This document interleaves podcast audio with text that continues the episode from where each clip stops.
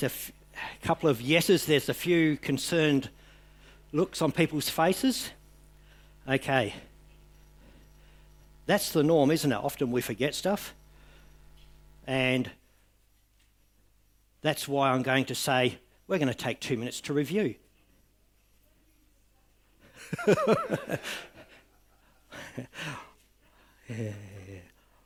So we're going to review so we can be refreshed. Quick review of chapter 1 and a little bit more of a focus on what we've gone over so far in chapter 2. But let's pray because I need God. God, as we bow, as we have our Bibles open before us, Lord, it's not a book to us. We want to hear from you. We want to understand more of you. We want to have the true life saving knowledge and understanding that comes from you, Lord, so we know it in our mind and that grows as a passion in our heart, Lord. So, Lord, please give us understanding. Help me to speak clearly and truthfully to you. Lord, just guide us now. Amen. Truth. In the first section, in, if you remember in chapter 1, verse 3, 2 and 3, Timothy is reminded by Paul, according to the will of God, that he would keep people accountable to truth, that there was strange doctrine going on, things were happening that weren't of God. People were trying to do church their way, teach their thoughts, their beliefs, pay attention to stuff that was apart from God or different from God. And we saw, or we read, that truth the truth of God has an identifiable testimony, has identifiable fruit, just like the, the testimony or the, the work of, of which is not of God has an identifiable testimony and fruit because it's not of God. It's not according to Him. Truth is truth, and that's what God is. Just like we've read before in John 14 6, where Jesus says, I am the way, the truth, and the life. No man can come to the Father but by me. So, truth of God is identifiable in its fruit and its testimony because it is of God, therefore it honours God. And nothing that the Ephesians were doing there that we read about in 1 Timothy that was from themselves honoured God. It dishonoured God. It did the opposite, just like always happens when we do things that are not of God. It dishonours God we also read right from the verse 1 about the hope, the hope that we have in Jesus Christ, the hope that we have in our God. And in verses 1 and 15 and 11, we saw how there's a, a reflection or an indication, a remembrance put there, maybe a word, a phrase about the glorious gospel, about the hope that we have in Jesus Christ. It's there. And I mentioned last week how it continues on through Timothy. We'll see it again in chapter 2 again today. I'll remind you of it, how it stands out that hope is there because of Christ. And outside of Christ, there is no hope. Just as we saw in chapter 1, any, when we step aside from God's truth, there is no hope. But there is, we're outside of truth. But when we step and walk in God's truth, there is hope because that is the only way, the only place that we can find salvation. So let's continue on into chapter 2. And if you remember, we started off by talking about prayer. We talked a bit about whom we are to pray for, why. Personally, the personal benefit, the personal, the honour to God, and the benefit for those who we pray for. And this is what God was asking Paul and Timothy to encourage the Ephesians in. They were encouraged to pray.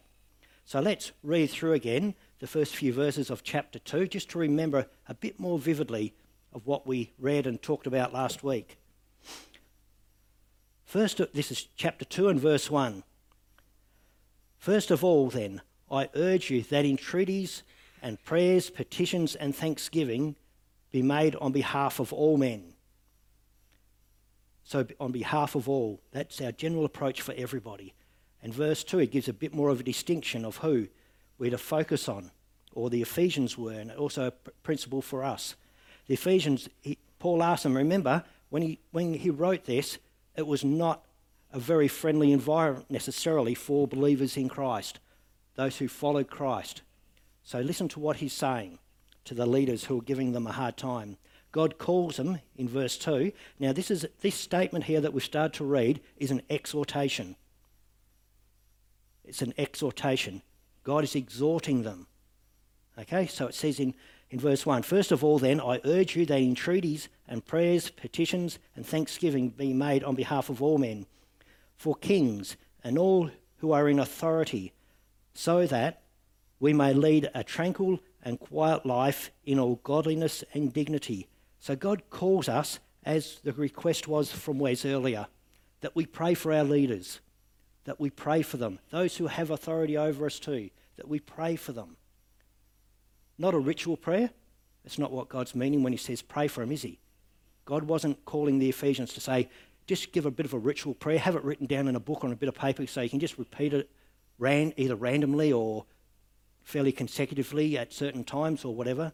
No, it's about a heart from the prayer in a true knowledge of who God is. He calls us to pray for them with a heart for these people too. So as we remember that He calls us to pray for them, it's prayer that is true and faithful. Petitions. If I'm going to petition God on, on Mr. McGowan's behalf, I need to have a heart for him. I need to care for him. But yet, most of all, I firstly need to have a relationship with God through Jesus Christ. Otherwise, they'll just be empty words, just bouncing around in the air if I choose or think that I can operate or approach God outside of God in whom I am. So, in a relationship with God, He calls us, and He was calling the Ephesians to approach Him in prayer. And that you think about that. God, in His foreknowledge, knows what we're going to say. He knows where our maturity and understanding is. He knows what His providence, what His will is, what His sovereignty is in it all. But yet He still calls us to go to Him in prayer. As we read last week, we read that He chooses leaders and places them there. And so we're not to disrespect them. So, in all of that, why do we talk to God? Why do we do this thing that we call prayer? if God knows it all and He's going to end up working everything out according to His will, why do we do it? Number one, because it is the will of God. If we are a child of God and we pursue God, we do His will because it pleases Him and it honours Him. Secondly, God actually grows us in that time of prayer and He actually aligns us more to His will when we seek Him passionately with petition, with a heart and mind for these people, but in priority for the will of God in their lives. We come, become more aligned with God in prayer when it is true prayer before God. So God calls us to pray for, the, for our leaders, those who have authority over us, that there would be petition, that we would personally, that I would in my time of prayer each day or each moment, that I would petition God on their behalf, that I would think of Mr. Morrison that I would pray for him, that I would remember to pray for Dirk, uh, that I would pray for him as our CEO of the Shire, that I would care for him, that I would care for him. As we read on, it says, For all kings and all who are in, in authority, so that.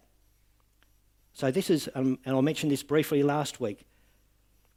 There are a number of reasons why God calls us to pray for, pray for our leaders. Here's the first one that he mentions so that we may lead a tranquil and quiet life. Now, notice the verse doesn't stop there. In all godliness and dignity. The key is the part, the last few words. In all godliness and dignity. Tranquil is not a part of, is not the key word here. In all godliness and dignity, so that we can function, so that we can have a clear unhindered testimony and work of God in our lives. That is the benefit of when we pray for and when we see God changing our leaders. When we see God changing our leaders to be more in line with His will. When we see God changing our leaders so that they are saved. Now, just before here in chapter 1, if you remember, Paul as he was he gave the testimony from about verse 12 on about how he was someone he used to go and persecute the church give believers like you and me a hard time make sure that trevor and luke and kay got killed on their way back to jerusalem that's what was going on and that's who paul was that's what was going on when he was calling them to prayer God's will here, through the words that he got Paul to wrote, write, wrote, write, was that they would pray for their leaders so that they could live a godly life, that godliness would be exemplified in their life, so that there would be times when they would clearly testify of who God is. So let's continue on in verse 3 and see what else he has to say. So, number two reason. Number one is so that we may lead a, lead a tranquil and quiet life in all godliness and dignity. You know, so that we can clearly lead an unhindered life that honours God. Verse 3 This is good and acceptable in the sight of God, our Saviour. I.e., it's the will of God. This is what God wants. It's good before God for us to pray bef- before our leaders before Him. It's a righteous act to do the will of God. It's unrighteous to not do the will of God. So let's continue on. So that's number two. Number three is in verse 4 who desires all men. So all here is an absolute sense, it's completely in everybody. So who desires all men to be saved and come to the knowledge of the truth, to the full knowledge of who God is. God wants you to pray for men for their good, for their benefit, for your personal benefit, for God's glory, and for the people's benefit so that they can get saved, for their salvation, so that they will know truth, the truth of God, and so that they can grow in that knowledge of truth. That is why God calls you to pray. That is why God called the Ephesians here to pray for Nero, to pray for the governors around them, for their district, because they needed to be saved. God wanted them to know Him as their God, as their Saviour. So He called them to pray. Let's continue on. Verse 5 changes a little bit here, but it carries on with a theme of salvation. 5 through to 7. For there is one God and one mediator also between God and men, the man Christ Jesus, who gave himself as a ransom for, for all, the testimony given at the proper time. For this I was appointed a preacher and an apostle. I am telling the truth, I am not lying, as a teacher of the Gentiles in faith and truth. So here in verses 5 and 6, God reiterates, He makes it clearer that there is only one God, there is only one mediator, and what he's doing is pointing out here that there is only one way to salvation. As I made the comment before about truth, whether I accept it or I deny it, if I want to try and live half in the truth and half out, truth is still truth, no matter what I do with it. I can reject it, I can live as if it didn't happen, I can distort it, I can try and insert my preference or my opinion as truth. But none of it is truth that I make up outside of God. God's truth is truth. And what he is saying here is very clearly there is only one God. There is only one God. It's not, church is not, and religion, it's not about a sacred building where there's a sacred book where a few chosen people know the understanding and have the right to un- hear this uh, elusive God. It's not what it is about. It is personal. God cares about you as an individual, He cares about me as an individual. He cared about these Ephesians here that he had Paul write to. And as we read back in, in verse 4, all, all, and it's in an absolute sense. God cares about the salvation of all. So here again, not only in chapter 1 in verse 1, but as we in verse 11 and in verse 15, but also here, God keeps coming back to salvation the redemption of mankind. We can't escape it. That is God's heart for mankind, that you would be saved. That is the most important thing that's ever happened in my life. That is the most important thing that can ever happen in your life. It's not that we did or didn't get a truck this year, or we did or didn't get a new car or a new motorbike, or whatever it is, or that I pay, passed my ATAR. The greatest thing in my life is the redemption of Jesus, uh, uh, redemptive work of Jesus Christ for me. That I've put my faith in Jesus Christ not that I just accept the, the information, but there is a true faith that believes in Him wholeheartedly that produces fruit. And it's the same for each of us, isn't it? It is. It's the same for all of mankind. Faith in Christ alone deals with your sin, the redemptive, supreme act of God. It is sufficient above all. I can't do anything to improve it, to usurp it, I can't do anything. In life, we have, God's given us free will. We can accept what His plan is and apply it to our life, or we can reject it. God gives us that choice, only the two options. That is the truth of it. But the other truth of it is, God gets to choose my eternal destination. I don't get I've made my comment. Therefore, God will be faithful to his word, to his act, and I will spend eternity with him.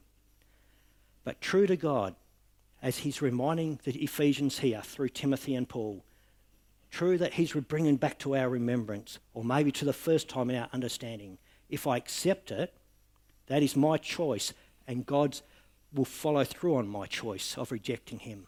Your choice, if you don't accept salvation, that you will spend eternity in the lake of fire. You will be separated from God. It's not a nice place. You won't be having beer with mates or, or Coke or sleeping in. Torment, pain, agony. A couple of years, uh, not this last seeding, I think it was the one before. We have a wonderful dog at our house. It likes to run about that far alongside me, trying to bite my ankles while I'm riding. Never and again, it does a loop around the bike. Um, I was riding home, trying to get back home quickly to get something, and this wonderful dog decided to run straight in front of the bike and stopped. And I hit it, and you know where I went? I went right over the handlebars, and for a few weeks I couldn't use my right elbow. When I got up off the ground, actually before, I was in that much agony. And I was just that much pain, and it took me right through seeding a bit after that to get over it. Compared to the Great Lake of Fire, it's nothing. The agony and the separation that you will go through if you do not accept Jesus Christ is nothing compared to that. Nothing compared to any pain or, or angst, whether emotionally or physical. Nothing is compared. And this is what God is trying to bring out in His Word to these Ephesians that Christ is that one mediator. Christ, God is the one God. There's no hope outside of God. Therefore, he writes it again and again through Scripture. It Keeps coming back all the way through. Despite all of what is going on in that Ephesian church, the key all the way through is to be true to God. And it starts with placing your faith in Jesus Christ as your Saviour. And that's what he's trying to get through to these Ephesians.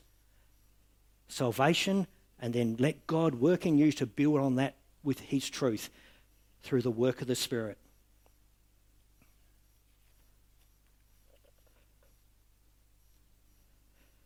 1 Timothy 1:15 is a trustworthy statement and deserving full acceptance that Christ Jesus came into the world to save sinners. But go to verse 17 and don't lose focus of what your life is about. Verse 17 Now to the King eternal, this is chapter 1. Now to the King eternal, immortal, invisible, the only God, be honour and glory forever and ever. Amen. God here is reminding the Ephesians, and we can take from this too. Our key focus, our key thing needs to be for the glory of God. for the glory of God. So, as we continue on through this book, the first chapter dealt a lot with the, the falsities happening in the Ephesian church in the first part of it. Then in verse 12 through the end, Paul talks about his testimony and the testimony of other men. How God was faithful to, and called Paul in a, what he calls an untimely manner, but yet it wasn't poor planning by God or anything like that, but yet he called him to be his apostle, to be redeemed, and then to be his apostle to the Gentiles. And then as we go on into chapter 2, it changes from the, from the heresy and going on in the Ephesian church, and then it goes on to the individual. Okay, so we're going to deal with the, with the wrong that's happening here. Remember how God saved me, Paul's saying. That's what God asked him to say. So now let's deal with how now how we're living our lives. And God's saying through Paul and Timothy, I want you to pray for your leaders. I want you to have a heart for your leaders, Ephesians, to pray for them, to petition me for them, to intercede for them, to have a heart for them. Why? You will get a benefit out of it as you live a godly life. It honours God. But my true heart, or my greatest call here, God says, is so that they would be redeemed so that they would put their faith in Jesus Christ as their Saviour. And then next week, from verse 8, Mike's going to go into some of the specific things happening in the Ephesian church and in what needs to happen in churches in general, the conduct of people. But as we finish up now, I ask you, I urge you, most of you have been here in this church as long as me or longer. Are you saved? Is your faith in Jesus Christ, in who He is as your Saviour, in what He has done? Not because you've been here, not because you've said a prayer, not because you've led communion or led a singing or prayed. Is it because you've put your faith in Jesus Christ? Is that why you are here? Do you have a love for Him and therefore a relationship with Him because your faith is in Jesus Christ?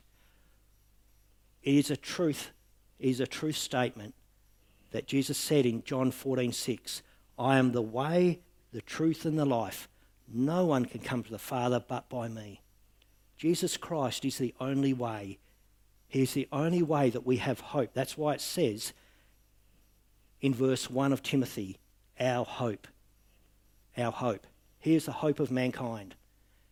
Here's the better hope of being vaxed or unvaxed. He's the better hope of having a job. He's the better hope of a great harvest, a new machine, a new car, a new motorbike. He's the only true hope that we have when we have an understanding of our true position. That I am naturally, that you are, now this is something we don't like to get told, you are a sinner before God. That's not my judgment, that is His judgment on you and on me. So I ask you, please Put your faith in Jesus Christ as your Saviour. It is God's heart for you. It is the best thing for you that He is your, your Saviour. Let's pray. Heavenly Father, as we open your word, as we consider your testimony in our lives, in our community, and in this world, Lord, Lord, we are so grateful. Lord, we were slaves to sin. But yet, Lord, we get that awesome privilege of now choosing to be slaves to righteousness.